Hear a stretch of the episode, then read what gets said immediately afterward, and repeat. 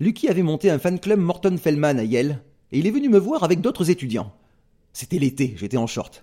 Pendant des années, j'ai porté des baskets blanches trouées à l'orteil. Et lui, il n'arrêtait pas de regarder mon orteil qui dépassait. Il a fini par aller dans la cuisine pour demander un couteau à ma femme. Il avait une paire de baskets toutes neuves. Et vous savez ce qu'il a fait? Il a fait un trou pour son orteil. Et j'ai fait une analyse à la Yale de son geste. Lucky, je lui ai dit, ce n'est pas à toi que ça arriverait. Parce que tu n'as pas un gros orteil. Tu as un petit orteil. Donc toi, tu n'aurais pas eu ce trou. Et puis je lui ai dit, le trou a l'air trop récent. Si tu veux avoir ce trou, tu vois, il faut que ce soit organique, comme une composition. Il faut qu'il devienne un trou. Tu ne peux pas partir d'un trou. Que l'analogie, le parallélisme va parfois très loin dans les détails. La musique classique est au-delà. C'est l'heure métaclassique avec David Christoffel. D'un côté, de bons concepts ne peuvent pas suffire à faire de la bonne musique. D'un autre côté, la hiérarchie entre les grands compositeurs historiques respecte assez scrupuleusement la consistance du contenu intellectuel de telles démarches. À force de creuser ces ambiguïtés, le compositeur Morton Feldman pense que l'intellectualité n'est pas pour rien dans l'élaboration de la musique, tout en ouvrant cette idée d'intellectualité à la poésie. Mais au risque d'engager la portée pratique, il se garde de définir trop précisément la poésie. De même avec la sublimation, un maître mot récurrent dans les masterclass de Morton Feldman. Au fil des occurrences, l'idée de sublimer gagne une grande importance sans tout à fait recevoir une stricte définition. C'est donc par ces recherches de poésie, de sublimation, que la musique est portée au-delà du style, au-delà du style est le titre de la traduction française des entretiens et masterclass de Morton Feldman, publié par les éditions de la Philharmonie de Paris, et c'est grâce au soutien des éditions de la Philharmonie de Paris que Métaclassique vous offre une adaptation radiophonique de ces entretiens et masterclass avec, dans le rôle de Morton Feldman, le comédien Fabrice Farah, la voix française de Sheldon Cooper, le héros de la série Big Bang Theory.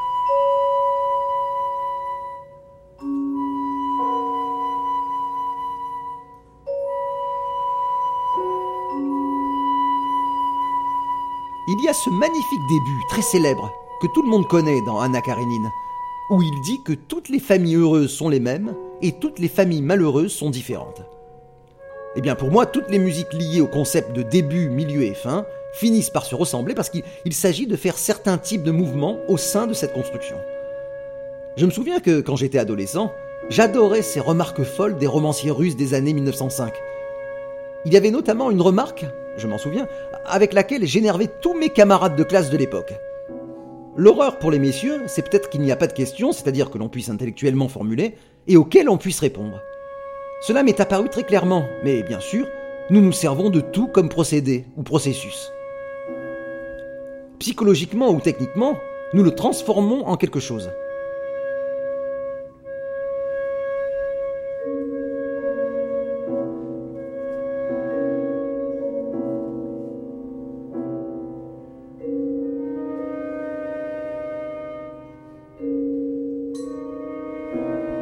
Quand vous ne vous attendez à rien, peut-être qu'alors vous découvrez euh, ce que vous ne savez pas, mais une fois que vous l'avez découvert, vous savez. Bon, par exemple, je commence une pièce et je me trouve dans une zone que je ne connais pas. Qu'est-ce que je suis censé dire? Oh, c'est affreux Quand j'entre dans une zone que je ne connais pas, je ne sais pas si je suis perdu ou si j'ai trouvé quelque chose. Je ne peux pas faire la différence entre l'un et l'autre. Après avoir euh, tourné en rond plusieurs fois, c'est ce qui arrive quand, quand on est perdu, vous savez faire la différence. Vous savez quand je me perds vraiment?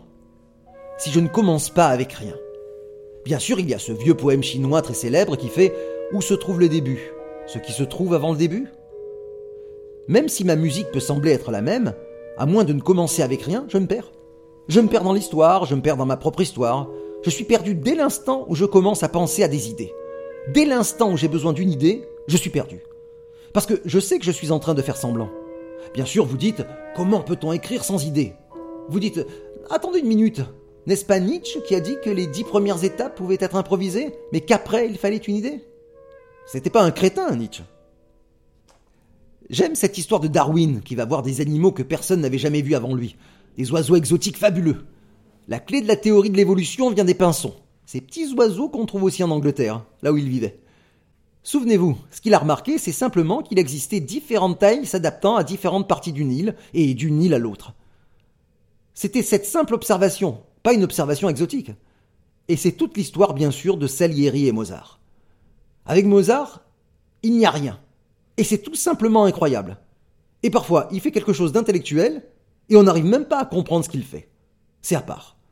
J'ai fait une analyse de cette sonate simple, petite, célèbre. Regardez la notation, il est fou. Une moitié est dedans, une moitié est dehors, le temps faible, le temps fort, toute la construction du morceau est absolument stupéfiante. Il n'y a rien, mais il arrive à tout. La plupart des pièces de 25 minutes sont assez monolithiques. Et dans la mesure où la majeure partie de la musique contemporaine, je dirais 90% de la musique contemporaine qu'on écoute dans le monde, est polyphonique. Pensez-vous que la sublimation est toujours euh, beaucoup à voir avec la perte de contrôle sur ce qu'on est en train de faire? Sublimation ne veut pas dire que vous devenez fou, fumer une cigarette et développer la photo à son rythme, vous voyez? Sublimation signifie que vous observez. Vous êtes un chirurgien. En chirurgie, on n'expérimente pas, à moins que le patient soit en train de mourir, auquel cas, il faudra bien faire quelque chose. Je veux dire, si tous les chirurgiens disaient Tiens, et si on essayait quelque chose d'intéressant? Voyons voir, j'ai reçu ce nouveau couteau, et si. Euh, la chirurgie, c'est ça. Vous observez. Vous accumulez des connaissances et vous observez. C'est ce que j'entendais par sublimation. Je suis très porté sur la sublimation.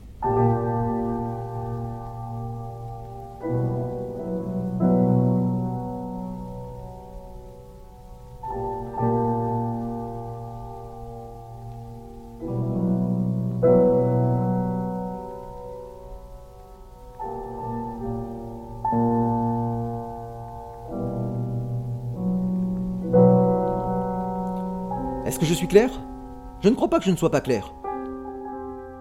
Peut-être que je ne suis pas trop clair, mais je ne suis pas pas clair. Mais je crois que vous remarquerez, je ne fais pas de jogging bien sûr, mais ce sont des athlètes qui m'ont parlé de ce truc. Quand on court un certain temps, on passe à une autre phase. Je pense que ça se produit aussi dans l'écoute. Et en écrivant la pièce, je sais parfaitement où se trouve ce saut. Je ne sais pas si vous serez d'accord avec moi, mais je me sers de ce saut pour créer une nouvelle situation, que ce soit avec la durée ou le matériau de la pièce. Je crois que c'était manifeste dans la pièce d'hier soir, comme si un autre genre de musique advenait à un certain moment.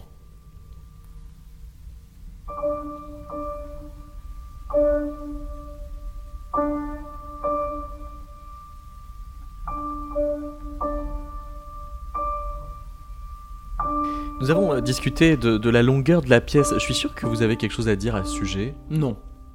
Rien. La durée de la pièce est la pièce. Parler de la durée de la pièce, c'est parler de psychologie individuelle, de nos attentes par rapport à la pièce. Combien de temps elle devrait durer? On se soucie davantage de ses propres défauts. Quand les chronos ont joué ma pièce de 4h30 à Darmstadt, trois jours plus tard, alors que nous nous rendions à Londres, je me suis dit est-ce qu'il faut que je m'assoie pour écouter ça pendant 4h30 c'était comme ces châtiments éternels chez les Grecs. J'ai fait un cauchemar dans lequel j'allais être châtié pour le restant de mes jours. Et la raison pour laquelle j'ai pensé à ce châtiment éternel, c'est que je me souviens qu'à New York, j'écrivais, comme tout le monde, des pièces de 20 minutes, consciemment ou inconsciemment. Tu es programmé. Une pièce de 20 minutes, c'est modeste parce que si ça dure une demi-heure, alors là, c'est comme l'oiseau de feu, c'est un chef-d'œuvre.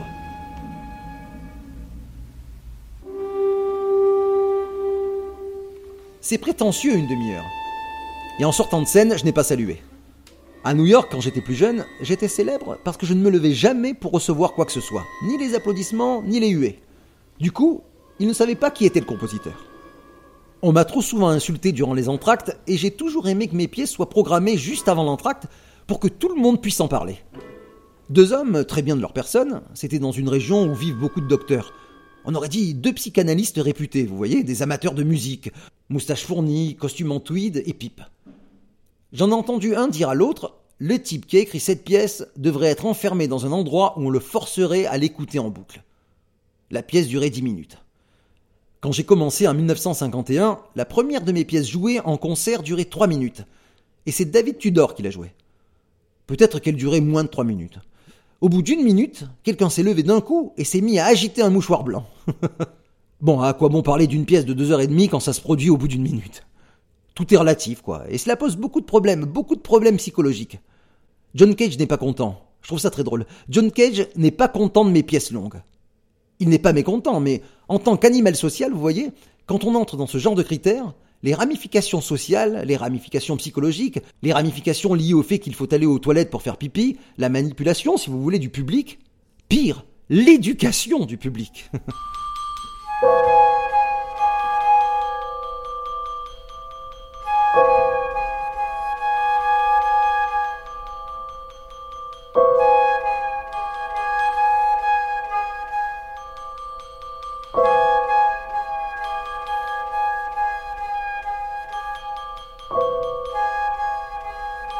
En Amérique, on a fait un film sur une conversation entre Elliot Carter et moi. Nous avions organisé une fête chez moi pour les 70 ans d'Elliot Carter, et comme un imbécile, j'ai dit à Carter Ce dont le monde n'a vraiment pas besoin, c'est d'une autre pièce de 25 minutes. Et Elliot Carter m'a répondu Tu veux parler de mes pièces? C'est une histoire vraie. Et comme la fête se passait chez moi, j'ai essayé de noyer le poisson. Le jour d'après, j'ai reçu un coup de fil de Steve Reich pour un festival où on devait jouer une pièce de Steve Reich. Et je lui ai dit Je me sens vraiment mal j'ai organisé un dîner pour Elliot Carter et je lui ai dit ce dont le monde n'a vraiment pas besoin, c'est d'une autre pièce de 25 minutes. Ce à quoi il a répondu Tu veux dire la durée de mes pièces et, enfin, une semaine plus tard, je reçois un coup de fil d'un compositeur, il s'appelle euh, Ralph Chapey, qui avait euh, une pièce pour piano solo. Il me dit Est-ce que je peux faire une pièce pour piano à quatre mains à la place? Je lui dis Génial Nous avons un merveilleux couple qui joue à quatre mains. Ça ne posera aucun problème. Et puis je lui demande Combien de temps dure-t-elle? 23 25 minutes? Alors il y a un silence. Il appelait Chicago. Un long silence. Et il dit Comment tu sais? Je crois que c'est trop profondément ancré, vous voyez. Au tournant du siècle, une demi-heure, comme je l'ai dit tout à l'heure, c'était un chef-d'œuvre.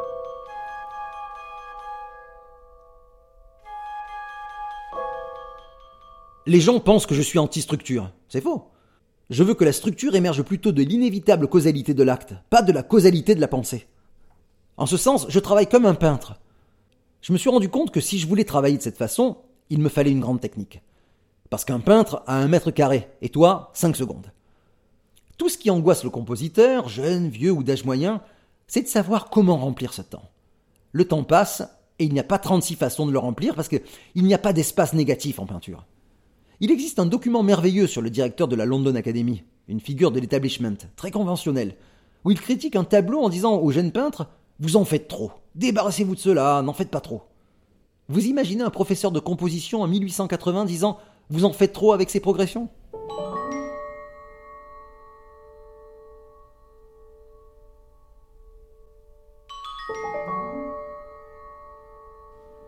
Je crois que nous essayons de nous cacher. D'une part, nous voulons le beurre et l'argent du beurre, de l'autre, nous voulons être uniques. Personne ici ne va lever la main et dire qu'il ne veut pas être unique. Est-ce que quelqu'un va lever la main et dire je ne veux pas être unique? En même temps, on veut faire partie d'une histoire rationnelle. Une histoire rationnelle. Une conscience collective d'une sublime continuité morale, éthique. Qui ne voudrait pas en faire partie? Levez la main si vous ne voulez pas en faire partie. Donc, où nous situons-nous entre l'histoire, la tradition, en tant que conscience? Souvenez-vous de la remarque de Shakespeare. Ainsi la conscience fait de nous tous des lâches. Nous voulons être libres.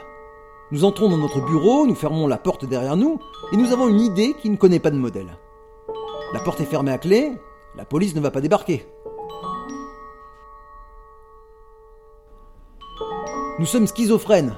D'un côté, nous voulons être libres, et de l'autre, nous voulons être libres à l'intérieur d'une stratégie logico-rationnelle. Ça n'existe pas. C'est presque comme un équilibre biologique. Si un étudiant vient me voir et me parle de sa structure de hauteur et que je lui réponds Fantastique, fantastique je lui dis que la structure des hauteurs est en bonne santé alors qu'il est en train de mourir du cancer.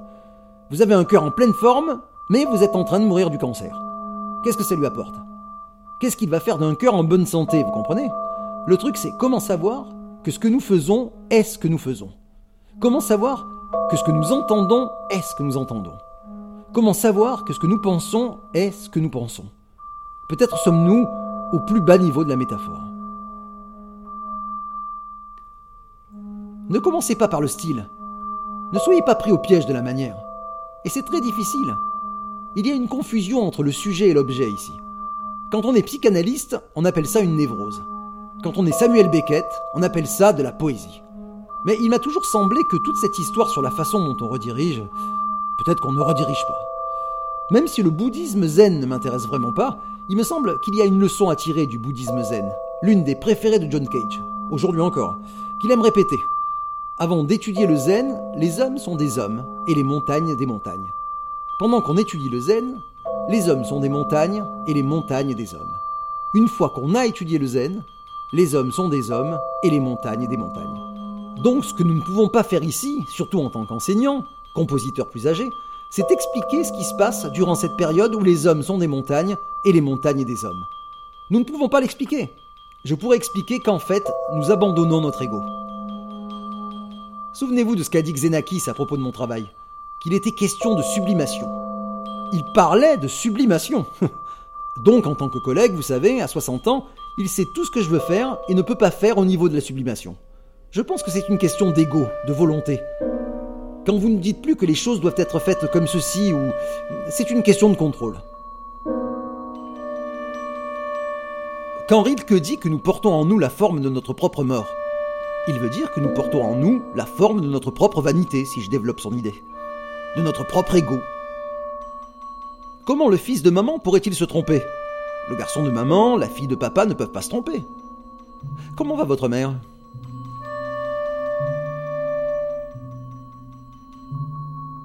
Thank you.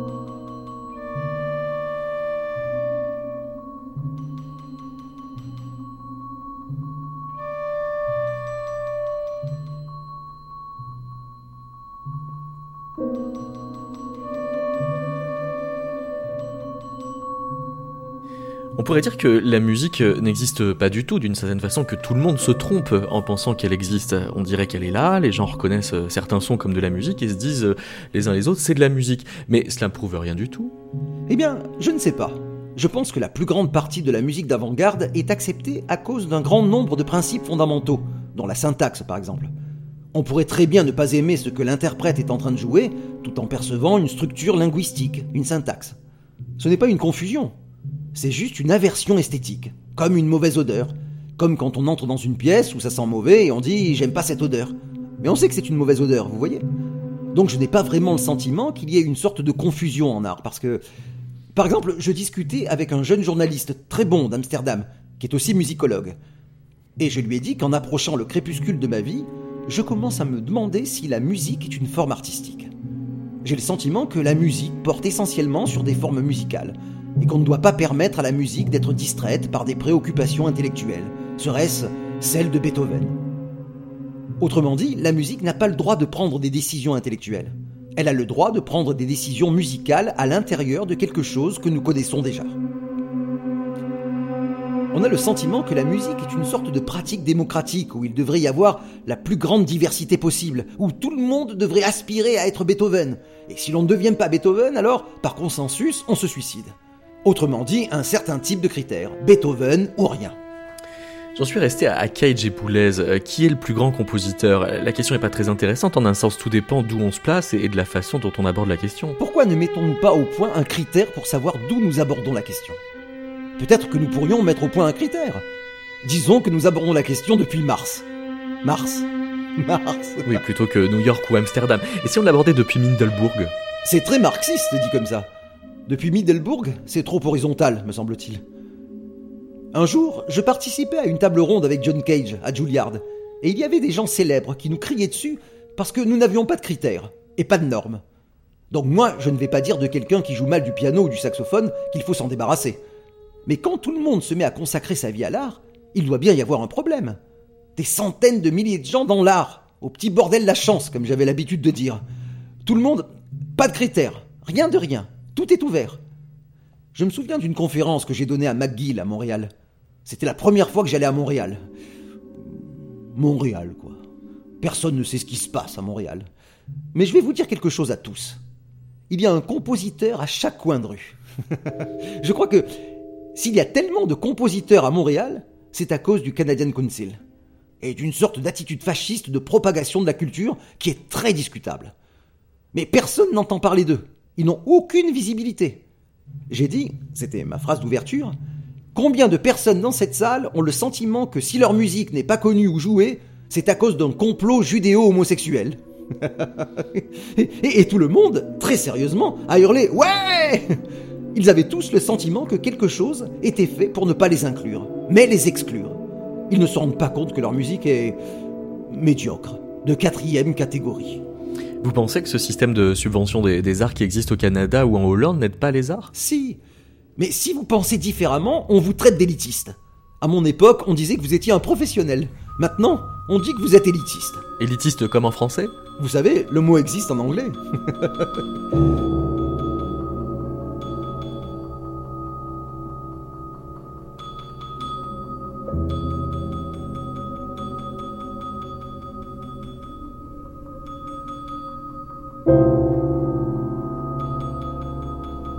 L'écriture de Cripple Symmetry a essentiellement consisté en un assemblage. J'ai mis A à côté de Z plusieurs fois. C'est pourquoi on voit souvent des constructions à une mesure. Je ne fais que les déplacer, de la même manière que Tolstoï a écrit Guerre et paix. C'est sa fille qui a écrit le livre. C'est elle qui a tapé Guerre et paix. Et elle raconte qu'elle l'a tapé en interligne double, chaque phrase sur une ligne, pour ensuite écrire un paragraphe, et puis enlever chaque ligne, en les découpant soigneusement. À la maison, ils appelaient ça des nouilles, l'auction. Et c'est ce que fait aussi Madison Avenue à présent. Quand vous écrivez une pub, il déplace ses éléments. Et c'est ce qu'il a fait. Il réassemblait chaque paragraphe. Et au départ, le livre n'avait pas la même continuité. Et moi, je fais la même chose. Je suis tout le temps en train de réassembler. C'est pourquoi j'aime que tout soit en une mesure.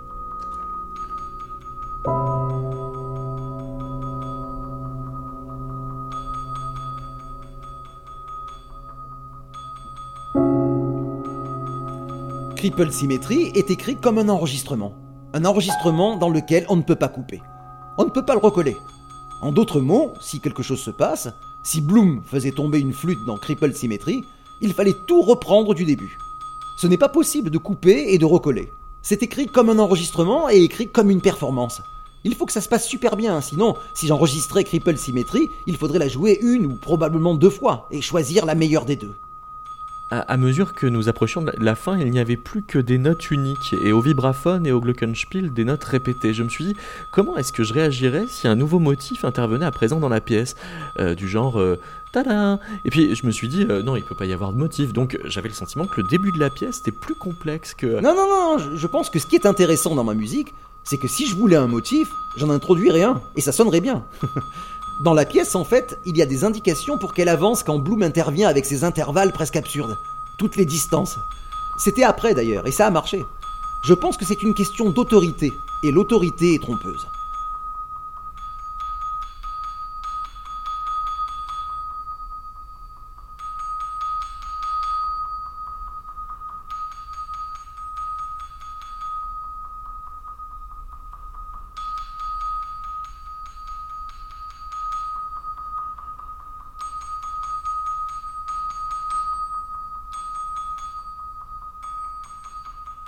Les grands moments chez Beethoven, pour moi, c'est quand il cherche les notes.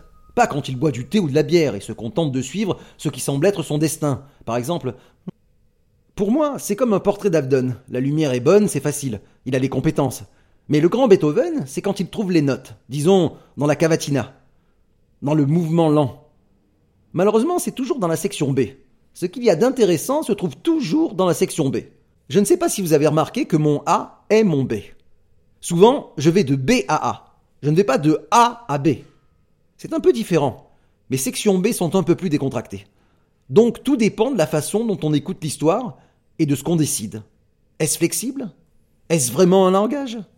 Est-ce une construction dont le toit, si ce n'est pas fait d'une certaine façon, va nous tomber dessus et nous tuer? Beaucoup de gens pensent que c'est ce qui va se passer avec ma musique. Je ne suis pas en train de construire un immeuble. Je ne suis pas en train de construire un langage. Je n'ai pas l'impression que ce soit un langage. C'est très agréable d'avoir une battue, c'est merveilleux, mais pour moi, ce n'est pas le fondement de ma musique. Le problème, c'est que je n'ai pas envie de créer une sorte d'attitude idiosyncratique. Je ne parle pas de moi, moi, moi, ma musique, ce que je veux faire. Ce n'est pas du tout ce que je veux dire. Très difficile, je ne peux pas être sur la défensive. Je ne peux pas être dans l'offensive. Pour moi, le contenu intellectuel, c'est l'originalité que vous apportez dans une œuvre. Comme notre plus grande contribution à Cage et moi, qui fait que la musique ne sera plus jamais la même, qui, d'une manière, hante à la fois Xenakis et Boulez, surtout Boulez, à savoir la notation. Pour moi, c'est une contribution intellectuelle. Les gens pensent que ce n'est rien. C'est comme si elle avait toujours été là, que tout le monde l'avait. Personne n'avait rien.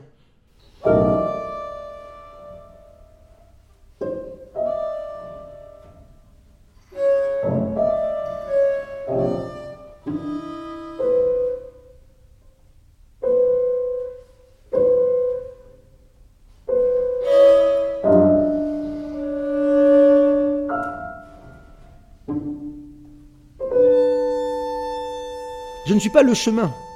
Et je ne suis pas le chemin parce que ce qui intéresse la plupart des compositeurs, c'est de trouver ce qu'ils pensent être la bonne note. C'est comme ces hommes et ces femmes qui se marient et ensuite peuvent aller dormir, ou bien ces professeurs qui décrochent un poste et pourraient tout aussi bien aller dormir. Tu trouves le bon système, le système marche, tu fréquentes la bonne note et tout se passe à merveille. Personne ne s'intéresse à ta musique, mais tout se passe à merveille. Ce qui m'intéresse, c'est d'avoir des notes qui se mettent en travers du chemin. Ce qui m'intéresse, si j'y vais, c'est de me dire pourquoi pas? Allons voir. Qu'est-ce qui ne va pas? Rien. Tout va bien. Et toute cette histoire de bonne note par rapport à la mauvaise note, c'est quelque chose de très curieux. Tous mes étudiants sont conservateurs. Ils sont tous très conservateurs parce qu'ils fréquentent la bonne note. Bon, bien sûr, si vous avez l'intention de consacrer votre vie à écrire de la musique, les bonnes notes vous intéressent. Ce ne sont pas les mauvaises notes qui vous intéressent. Mais très souvent, on ne comprend pas les mauvaises notes.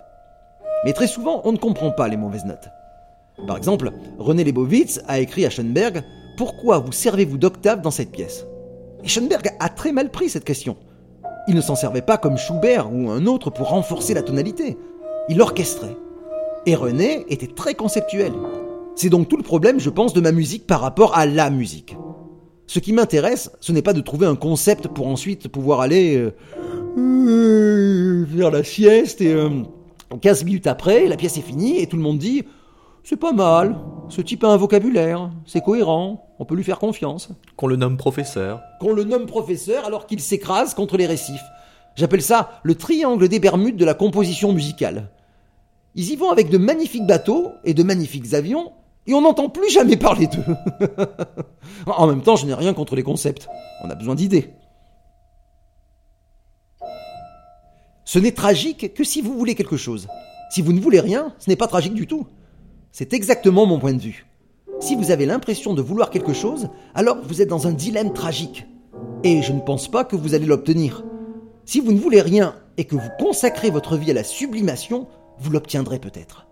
Et je n'ai pas l'impression qu'on abandonne quoi que ce soit.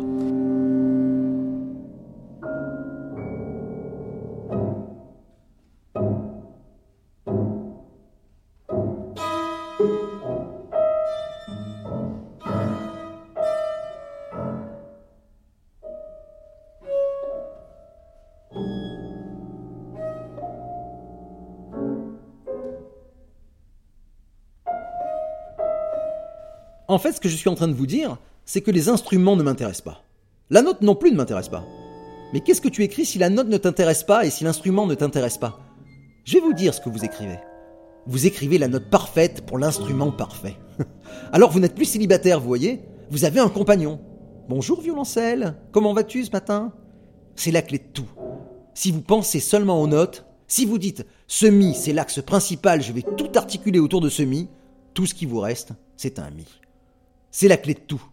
La clé pour moi, c'est l'instrument. Pour Xenakis, c'est d'aborder le point focal et l'accent de différentes façons. J'ai l'instrument et immédiatement j'ai la note. Xenakis a les notes et immédiatement il a l'instrument.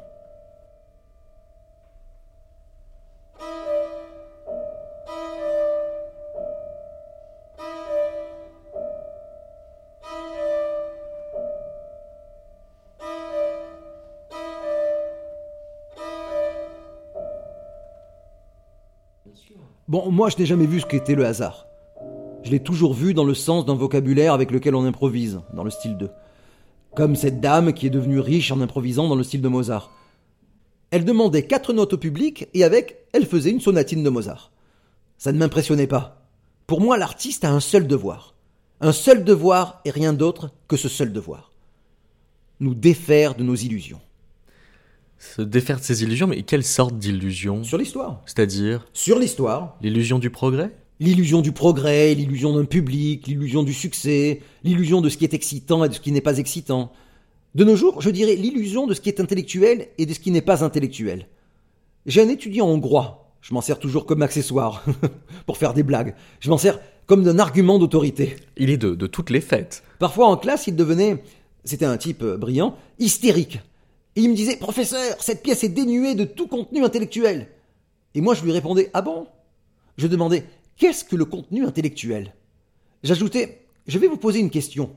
Si vous entendez quelque chose que vous ne comprenez pas, vous ne comprenez pas comment on y parvient, ne diriez-vous pas que c'est peut-être cela, le contenu intellectuel? Vous voyez toute cette idée de notion hiérarchique et qu'un certain type de musique est bien plus intellectuel qu'un autre, dans une certaine mesure. C'est. Il y a un nouveau genre de poésie qui vient et que nous devons verbaliser d'une manière intellectuellement nouvelle au niveau du langage. Je demande toujours à mes étudiants quelle musique pour piano préférez-vous? Celle de Satie ou celle de Debussy? Qui est le plus grand? Personne ne lève la main pour Satie. Ils lèvent tous la main pour Debussy parce que, intellectuellement, pas nécessairement artistiquement, les prouesses qu'il accomplit sont plus grandes, vous voyez? Et c'est vrai. Mais Satie aussi, dans ses pièces pour piano, accomplit de grandes prouesses et atteint un genre de poésie qui n'avait jamais existé auparavant. Donc la poésie est un aspect de l'intellectualité. Oui, mais nous ne sommes pas euh, seulement en train de parler d'une notion, mais aussi d'une impression de technique, et peut-être que la technique est surestimée. Je ne dirais pas que Satie n'avait pas de technique. Je dirais qu'il a cultivé une technique qui était absolument appropriée. Notre problème, c'est qu'il y a trop de musique. Comme il y a trop de bibliothèques, trop de livres. Quand j'étais jeune, nous écoutions la deuxième symphonie de Beethoven. Maintenant, on fait comme si elle n'existait pas. C'est la troisième ou la cinquième. Il y a eu un grand nettoyage. Et si nous ne sommes pas capables de le supporter, on ajoute un concert pop, tu vois, comme la quatrième symphonie de Tchaïkovski, qui est parfaite pour ça. La sixième, peut-être, hein, il faudrait y réfléchir. Mais je pense pas qu'on puisse le supporter. Et je pense que c'est un problème très très grave. Ça ne revient pas à dire Oh, prenons le parfum en taille. Rien ne cloche avec la sonate aéroplane. Prenons ceci, prenons cela. Oh, est-ce que tu connais cette pièce de Henry Cowell? Oh, tu ne connais pas ceci? Tu ne connais pas cela? Eh, ce soviétique, là, en 1908, il a écrit une pièce et demie. Oh là là, il faut absolument que tu écoutes ça. Nous n'écoutons pas la musique, nous n'envisageons pas la musique comme cela. Ce n'est pas comme choisir un livre de poche écrit par un dissident soviétique qui, pour une fois, a quelque chose à dire. On ne vit pas la musique de cette façon. Avec la musique, en un sens, c'est Shakespeare ou rien. Il y a beaucoup de musique fabuleuse. Une pièce de Hindemith. Absolument rien ne cloche. Mais nous avons peur que ce soit trop romantique, ou trop ceci, ou trop cela. Je ne me mets pas spécialement en colère si un compositeur n'est pas joué, et ça vaut aussi pour moi en fait. Je voudrais que tu me crois. Je ne crois pas que ce soit ça, je ne crois pas que ce soit là que se trouvent nos problèmes. Je n'ai pas l'impression que Xenakis soit suffisamment apprécié. Je ne crois pas qu'il y ait assez d'argent et d'institutions. Je veux leur mettre dans le crâne qu'il faut apprendre Xenakis. Surtout si ce n'est qu'une pièce de 11 ou 12 minutes. Je suis un entrepreneur et il faut que je sache si je veux dépenser une somme X d'argent pour faire jouer une pièce de Xenakis à cause du prix que cela coûte et du fait que j'ai tout un programme à monter. C'est encore un autre problème. Je crois que c'est soit du divertissement, soit une sorte de visite intellectuelle au musée, histoire de voir et d'entendre des compositeurs avec lesquels on n'est pas trop familier. Mais je pense que nous avons ce côté Beethoven ou rien. Je veux dire, ça se comprend. L'épouse du chef d'orchestre, un très vieil ami, l'une des femmes les plus classes que je connaisse, une parisienne. Nous sommes à Venise, nous allons dans un golf, au country club, pour boire un verre. Le barman lui demande Que désirez-vous? Et elle lui répond en anglais Champagne or nothing. Et je savais exactement ce qu'elle avait en tête. L'atmosphère du club. Nous sommes allés au club en Alfa Romeo et il y avait cette jeune femme en polo. On aurait dit qu'elle sortait d'un film d'Antonioni, ou de Visconti plutôt. Elle fait son swing et nous regarde. La voiture n'était pas assez grande. Elle n'aimait pas notre allure. Qu'est-ce que vous faites ici? Tu vois, ce, genre de truc. Je crois que le public, les connaisseurs, ont aussi ce sentiment avec la musique. Et ce qui va se passer, c'est qu'ils vont substituer un courant dominant à un autre. Oui, ils vont se mettre à jouer Boulez, ils vont se mettre à jouer plus de Xenakis. Oui, Stockhausen et Berriot, ce sera fini. Et on jouera du Fellman jusqu'à plus soif. et c'est le nouveau régime dans lequel nous vivons, la nouvelle situation. À quoi bon Rimsky-Korsakov quand on a son élève Tchaïkovski? À quoi bon le premier de Bussy quand on a quelqu'un qui fait mieux, comme Igor Stravinsky? Donc le problème c'est comment pouvons-nous changer ce climat, l'attitude du public? Que ce ne soit pas du Beethoven, que ce ne soit pas un nouveau symbole fantastique, que nous prenions une direction optimiste au lieu de nous asseoir et d'écouter une pièce dont nous ne comprenons pas le parfum. Est-ce chocolat? Est-ce vanille? Mais bon sang, que se passe-t-il? C'est un truc très étrange parce qu'il ne trouve sa place nulle part.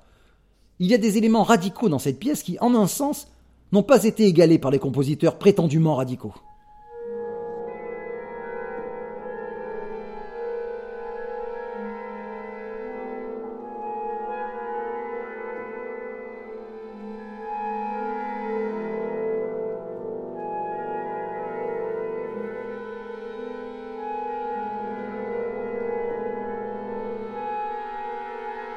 Nombre de décisions qui sont prises pour savoir quoi faire, par exemple pour utiliser des choses qui étaient historiquement faites auparavant, le sont maintenant pour des raisons différentes. on fait les choses pour des raisons différentes et pour saisir les différentes raisons. Un très bon exemple, c'est la façon dont Beethoven utilise une fugue à des fins expressives dans ses derniers quatuors, et non en raison de l'idée baroque que l'on se faisait de la fugue, dont les fins, j'en suis sûr, étaient aussi expressives. Mais si vous mettez cette idée obscure juste au milieu ou quelque part, en un sens, cela intensifie la pièce. Et ce n'est en rien une fugue baroque. La décision, par exemple, d'utiliser un hockey seulement sur trois ou quatre notes. Je m'en sers seulement parce que, bien souvent, moi-même, je ne sais plus très bien quelle est sa signification. Il y a de nombreuses années, j'ai eu l'une des conversations les plus mémorables de ma vie avec John Cage, Jasper Jones et Susan Sontag. Jasper, qui lisait ses critiques à l'époque, s'intéressait à la différence, disons, entre signe et symbole. Et moi-même, je ne savais plus très bien faire la distinction entre hockey, canon, hétérophonie. Il y avait beaucoup de confusion. Je ne perdais pas de vue les modèles, c'est-à-dire que je ne prenais pas une pièce historique en disant ceci est un canon, ceci est une imitation. Mais en passant dans mon œuvre, leur signification se modifiait aussi dans la mesure où avoir affaire à une musique de type réductionniste, par opposition à minimaliste, c'est se demander quels procédés sont disponibles pour toi si tu n'utilises que 3 ou 4 notes. C'est aussi un aspect du sérialisme, mais généralement, il ne dure pas très longtemps. Les célèbres 4 notes d'Albenberg ou les célèbres 4 notes de Bartok ne durent pas longtemps dans leur inversion, etc. On arrive très vite au bout de ce processus. Jusqu'à un certain point, ils sont tous épuisés. Quand j'écoute cette pièce, euh, je dérive et, flotte comme dans toute ta musique. Et pourtant, je sais que quand je joue ta musique, que les subdivisions passent très vite. Mais ce que je veux savoir, c'est si toi, tu flottes quand tu composes. Euh, quand, je suis concentré, je sais pas si je flotte ou non. Je veux dire, est-ce que tu pourrais être concentré et flotter? En fait, à New York, il y a une forte résistance à tout ce qui n'est pas familier. Et moi, je ne connaissais que les pouces. Je me foutais pas mal des millimètres et des centimètres. Je n'avais pas l'éducation suffisante pour développer une certaine flexibilité dans l'usage de ces mesures.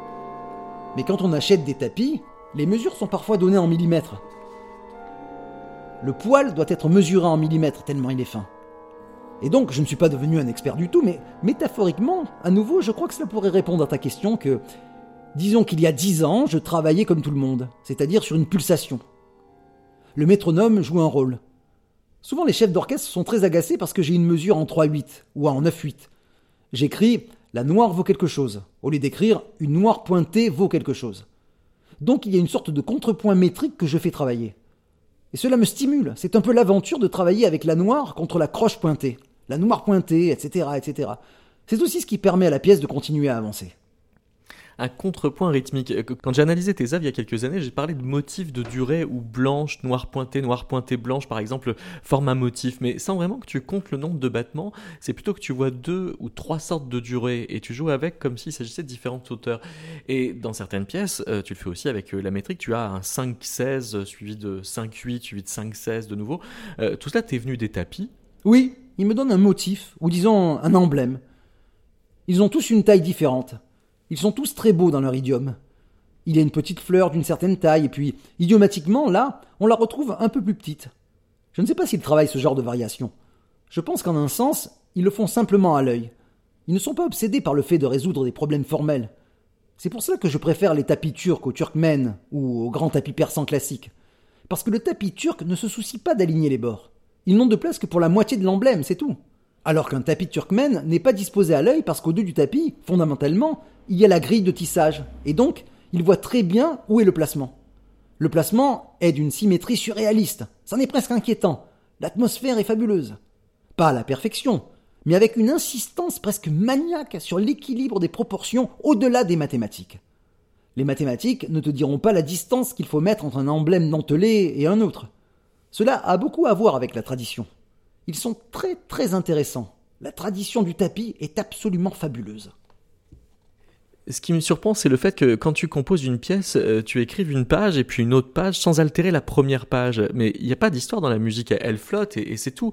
Et je pense que quand tu écris une pièce qui ne fait qu'aller en flottant, ce n'est absolument pas nécessaire euh, d'écrire la première page en premier et la dernière en dernier. Tu pourrais euh, tout aussi bien écrire la dernière page en premier. Depuis mes tout débuts, quand j'étais jeune, l'un des formats dont j'ai eu la plus grande difficulté à me débarrasser, c'est celui que presque tous les autres adoptent. Presque tous les autres. Le seul, je pense, qui ne le fait pas, c'est John Cage. Moi, je m'y prends différemment. Je vais vous expliquer. C'est le concept de début, milieu et fin. C'est fondamentalement le concept global qui écrit la pièce pour nous. Et à mes tout débuts, il ne me plaisait pas. Je ne pourrais pas vous expliquer pourquoi, intellectuellement, mais il ne me plaisait pas. C'était un tada conventionnel. Trouver une ouverture. Certains compositeurs étaient très bons avec les ouvertures, pas avec les milieux ni avec les fins. Certains compositeurs sont bons avec les milieux, certains compositeurs, on a l'impression qu'ils n'attendent que la section de développement. D'autres compositeurs sont fabuleux avec les fins. Peut-être que les compositeurs formidables sont ceux qui sont bons avec le début, le milieu et la fin. Si Stravinsky commence à s'ennuyer, il se lance dans une fin fabuleuse, et vous oubliez tout ce qui s'est passé avant. Varese adorait les ouvertures. C'était le maître des ouvertures. Et moi, ce que je faisais, c'est que j'écrivais une pièce, la plupart du temps une pièce pour piano, avec cette idée conventionnelle très belle du début. Et elle se développait, organiquement, de la manière dont nous sommes censés le faire.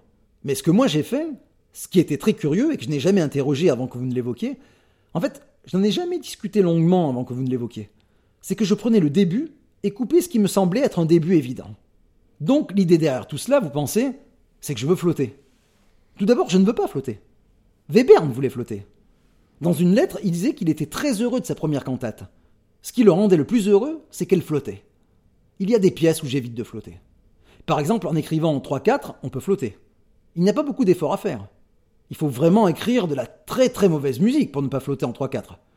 Parfois, j'interromps le flottement, disons en 2-2, ou c'est simplement 1, 2, 3, 4.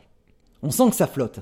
Mais il y a quelque chose d'un peu dérangeant dans le fait que vous n'ayez pas ce 1, 2, 3, 1, 2, 3, 1. Vous n'avez pas ce. un peu plus de temps. Parce que le 3-4 flotte. Et en même temps, c'est vous qui le dirigez. Juste assez de temps pour avoir du mouvement et flotter, sans drame. Donc je ne veux pas vraiment flotter. Je n'ai pas l'impression que ma musique flotte. Je pense que ma musique fait des connexions. Les connexions peuvent être euh, lentes, les connexions peuvent être un peu lointaines. Je ne sais pas jusqu'à quel point les connexions ont à voir avec les relations. Mais je pense que c'est un mélange comme dans n'importe quelle musique. Les relations et ce qui n'est pas une relation. Peut-être un autre élément pour que les choses restent excitantes. Mais je ne veux pas flotter. Pour ma part, je n'ai pas l'impression que ma musique flotte. Peut-être qu'elle est imperturbable parce qu'il n'y a pas de place pour le drame d'un geste ou d'une action dans ma musique. Ce n'est pas lié à la musique. Mais je pense que, en un sens, ce que je veux vraiment dire en réponse à votre question, c'est une excellente question, c'est que je ne peux pas prendre n'importe quoi. Parfois, je prends quelque chose d'un peu lointain, comme pour se réveiller le matin. Et parfois, je veux saturer l'oreille, la mémoire, plus la mémoire, avec beaucoup d'informations. Et pour moi, on atteint à certains des états les plus parfaits, ce que j'appelle un puzzle diabolique, quand toutes les pièces s'assemblent les unes dans les autres, mais qu'après avoir passé tout ce temps à faire ce puzzle, on voit que ce n'est pas l'image. Mais tout s'assemble bien avec quelque chose en un sens. À l'hôpital, il y avait un puzzle, je ne voulais pas déranger. Il ressemblait beaucoup à une tapisserie avec ses couleurs identiques. Tout était identique. C'était un peu plus difficile que ce dont je suis en train de parler parce que les choses semblaient identiques, mais vous savez comme sont les puzzles. Les pièces ne s'assemblaient pas. Mon puzzle s'assemble. Quelle est la connexion? Finalement, après coup, la connexion, c'est la connexion de l'ensemble du gamut des possibilités dont je dispose au niveau des juxtapositions. Donc il y a de nombreux états compositionnels différents. Juxtaposer, aller de l'avant, et trouver un nouveau matériau ou un matériau différent, le saturer. Si vous cuisinez certains aliments, vous savez, Certains demandent une demi-minute de cuisson et d'autres deux heures pour finir par se désintégrer dans la sauce pour les spaghettis. Donc ça devient un traitement très actif de l'évidence ou de la subtilité d'une connexion, d'un mouvement qui dépend en dernière instance de la sélection. Mais la sélection est fondée sur des lois non écrites qui donnent des prescriptions. Des lois comme Attends, pas maintenant ou N'attends pas. Ne tarde pas, sinon tu vas perdre quelque chose. Et évites-tu les climax dans, dans ton œuvre? J'aimerais connaître ton sentiment sur les climax. Ce n'est pas ma façon de penser. Je veux découvrir le plateau géographique au fur et à mesure. Je ne veux pas savoir que je vais de là à là. Je trouve que c'est tricher que j'obtiens 50 mesures pour rien parce que je vais parvenir à un climax. Je suis un self-made compositeur. Je veux gagner chaque mesure. Ce qui m'intéresse, c'est la justification de la mesure elle-même, pas le fait qu'elle aille quelque part.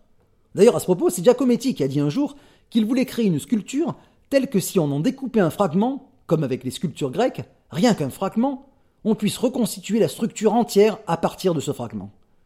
C'est-à-dire qu'il y a quelque chose qui provient de l'intensité ou de la structure, ou d'autre chose, qui est réellement lié à une nécessité organique plutôt qu'à cette idée de parvenir à un climax. Mondrian l'a mieux dit encore. Mondrian a dit qu'il n'avait jamais voulu peindre de bouquet de fleurs. Ce qu'il voulait peindre, c'était une feuille, une fleur, pour trouver la structure réelle plutôt que la sensation globale, typiquement française, d'un bouquet de fleurs, sans aucune structure, mais avec beaucoup de roses, de vert et de jaune. Et si vous regardez Van Gogh, il ressemble beaucoup aux fleurs que peignait Mondrian à ses débuts. Elles sont très intenses, des petites pétales comme ceci, jusqu'à ce que vous soyez sur le tableau, vous voyez. On ne peut pas se déplacer rapidement avec l'œil.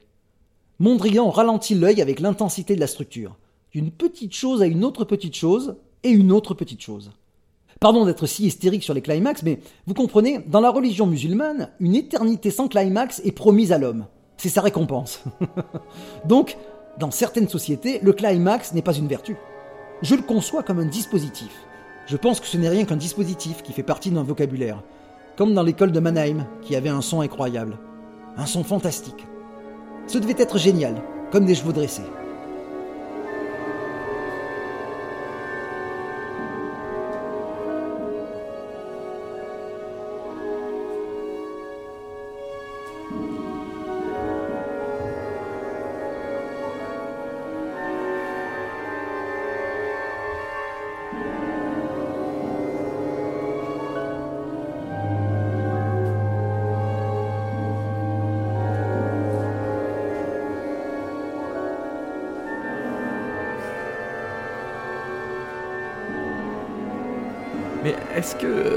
Te focalises pas trop sur euh, ton instinct pour composer quelque chose Est-ce qu'il ne vaudrait pas mieux se servir des deux mondes, l'analyse des pièces et l'usage de l'instinct pour créer une nouvelle pièce? Je pense que l'instinct, c'est l'analyse. Tu pourrais développer? Je ne reste pas assis là comme un idiot quand j'écris une pièce. Je ne suis aucun instinct. Quel genre d'instinct? Si je devais suivre un instinct, j'arriverais à une note comme ceci.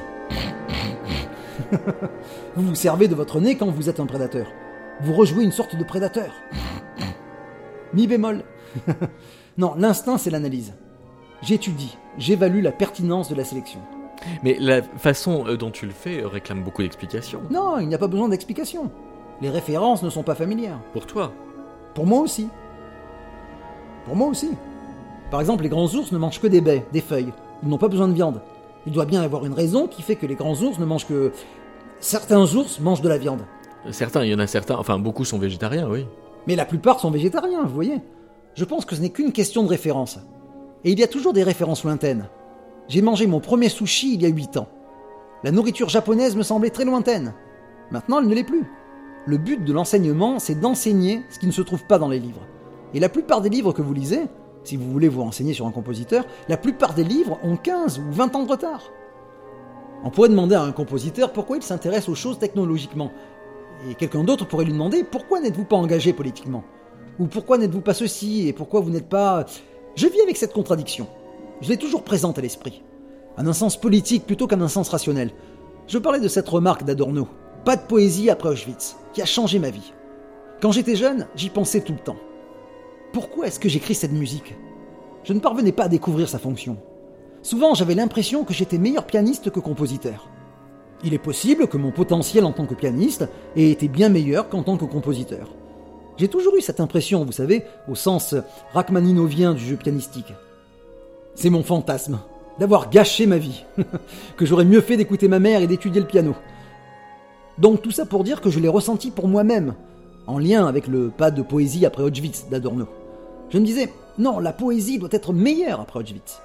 Donc c'est quelque chose dont j'ai toujours été très conscient, que ma musique doit s'exprimer dans ce monde poétique général. Vous voyez? De, plus en plus, je dois formuler des exigences. Comment parvenir à ceci au lieu de me contenter d'une jolie idée et de la développer? En ce sens, je suis poussé par ce qui me semble être mon but et par ce qui me garde au travail. Si je n'avais pas eu ce sentiment, au sens d'une inspiration politique, éthique, morale, sociale, sur l'état du monde après que je serais mort, mais nous ne savons pas si la vie artistique de quelqu'un a vraiment une dimension morale. Autrement dit, on voit un tableau et on se dit qu'on ne parviendra jamais à peindre le tableau qu'on est en train de peindre.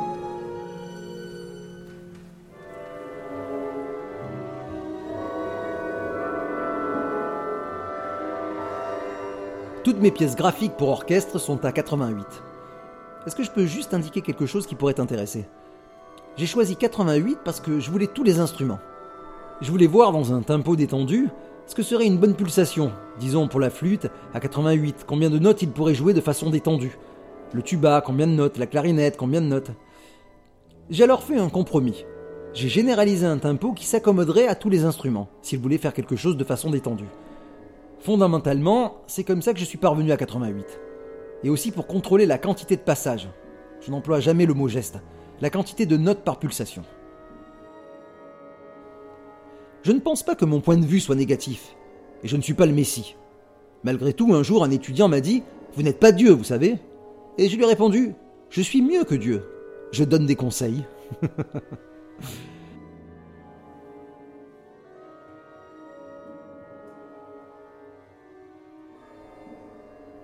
Une flûte ne veut rien dire, rien dire du tout. Écris-moi une pièce pour flûte, ça ne veut rien dire du tout. Qui va jouer la pièce? Je vous donne un conseil, n'attendez pas l'inspiration, parce que vous allez vous envoyer sublimer loin de la musique. que sublimeriez-vous? Est-ce une question rhétorique? Oui, comme toutes les questions que je pose. Ceci dit, si tu as une réponse... Oh, il faut que tu t'oublies, hein, non? Eh bien, je sais pas. Comment s'oublie-t-on? Il faut bien commencer quelque part. Si tu ne veux pas commencer par une série dodécaphoniques, commence au moins par toi-même. Ce que je veux dire, c'est qu'il faut bien commencer quelque part. On ne peut pas faire quelque chose à partir de rien, comme me l'a dit un jour un étudiant. Et je lui ai répondu, je suis au courant. je pense que, pour une bonne part, c'est lié à la compréhension des procédés. Vous savez, c'est comme aller chez le docteur. Le docteur vous dit que votre taux de sucre est élevé, et c'est toute une discipline pour contrôler son taux de sucre. C'est très sophistiqué. On ne peut pas se contenter d'arrêter de manger des bonbons, ça ne marchera pas. C'est la même chose avec le contrepoint. C'est très sophistiqué. D'abord, ce que j'ai appris, c'est qu'on pouvait le démontrer pour deux mesures. Mais ensuite, quand on avance, c'est inexplicable. Comment savons-nous ce que nous ne savons pas? Et si je l'ai dit l'année dernière, je le dirai l'année prochaine, comment savons-nous ce que nous ne savons pas? Nous entrons dans une pièce, on est les champions du Luxembourg, comment savez-vous ce que vous ne savez pas? Comment savez-vous ce qui devrait être là, ce qui ne devrait pas y être? Quoi mettre Quoi ne pas mettre? Peut-être qu'il faut que quatre personnes écrivent la même pièce, et l'une d'elles dirait Je crois qu'on ferait mieux de rentrer à la maison.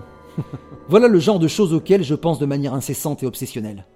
Je pense à comment faire pour que le procédé de la pièce nous ouvre un monde qui semble, disons, aussi limité que celui de Beethoven, mais que chaque pièce soit plus ou moins différente si on est chanceux, ce qui est très beethovenien.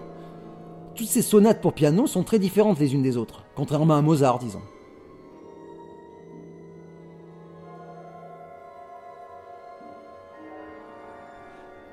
Sibelius a dit quelque chose que je trouve absolument fantastique. Vous pourriez penser que ce n'est pas suffisamment riche d'informations pour en tirer toute une composition, mais si on y pense, c'est tout de même une remarque très intéressante, à la limite de l'inanité, une sorte de simplicité ivre. Voici ce qu'il a dit. La différence entre le piano et l'orchestre, c'est que l'orchestre n'a pas de pédale. Eh bien pour moi, c'était comme si Einstein ou Wittgenstein m'avaient donné un tuyau. Et fantastique en plus. C'est la vérité, l'orchestre n'a pas de pédale. Combien d'entre vous s'en sont rendus compte ici? Personne, évidemment. Je sais que vous ne vous en êtes pas rendu compte. Je ne m'en suis pas rendu compte. Je m'en suis rendu compte, mais pas avec cette sorte d'intelligence olympienne, nordique. Le piano a une pédale, l'orchestre n'a pas de pédale. Et c'est ce qui m'a donné cette idée fantastique d'élaborer des pédales, à travers tout l'orchestre, une pédale géante qui respire. C'était très, très difficile, parvenir à l'image la plus simple, alors qu'on est en train de descendre à toute allure ou de monter à grand-peine, comment et où mettons la pédale? Et puis, peut-être qu'il faut se servir de deux pédales, ou bien de la pédale du milieu. Et peut-être qu'il faudra cinq jours en fait pour écrire la page, la demi-page qui va doter l'orchestre de cette pédale.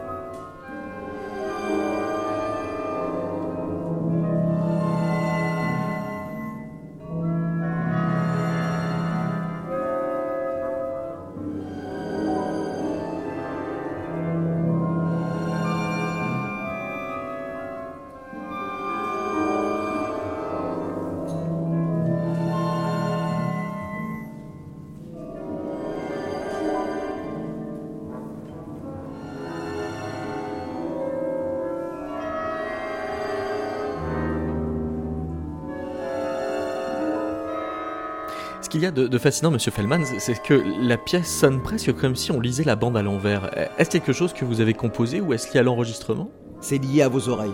Vous avez le don d'entendre les choses à l'envers. Autrement dit, nous entendons les choses avec notre propre bagage, nos propres préoccupations. Je vous ai parlé l'autre jour, pour ceux qui s'intéressent à l'harmonie, de Schoenberg, qui fait observer l'absence d'accords mineurs dans le premier mouvement de la pastorale. Pour ceux qui s'intéressent au rythme, Stravinsky fait observer l'absence de syncope dans le premier mouvement de la première symphonie de Beethoven. Vous, vous vous intéressez aux enveloppes.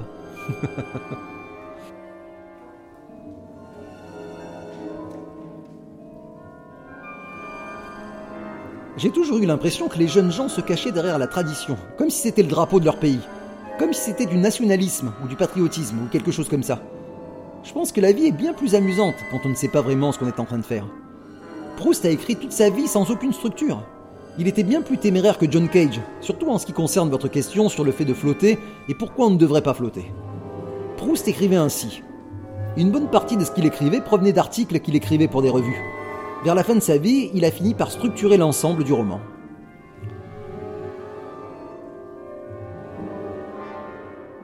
La porte est fermée à clé, la police ne va pas débarquer. Vous avez une idée que nous ne connaissons pas? Personne ne frappe à la porte, il n'y a personne. Et pourtant, nous nous asseyons. Et euh, est-ce qu'il faut que je le fasse ou non? En fait, nous sommes parvenus à un point où nous nous autorisons même plus à avoir une idée si c'est pour être angoissé comme ça. Il me semble que tout le problème de l'art est psychologique, purement psychologique. Je ne vous garantis pas que si vous vous débarrassez du problème psychologique, vous allez écrire de la musique géniale. Mais je ne peux pas m'empêcher de penser que ça aiderait. Une partie de la psychanalyse, comme vous le savez, se joue à l'instant où vous brisez la résistance et admettez quelque chose. C'est le début de, peut-être pas la guérison, mais au moins le moment où une psychose n'est plus qu'une névrose.